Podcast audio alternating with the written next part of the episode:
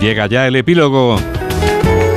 El epílogo que firma Julián Cabrera. Hola Julián. Hola Juan Diego, muy buenas tardes. Bueno, pues ponemos epílogo a la semana en la que hemos contemplado el prólogo de una nueva legislatura, marcado para variar por el signo del desencuentro con un acto en las Cortes, donde su presidenta confundía la neutralidad institucional con un mitin de partido, en contraste con el llamamiento del rey a recordar lo mucho que para la concordia ha aportado el régimen del 78.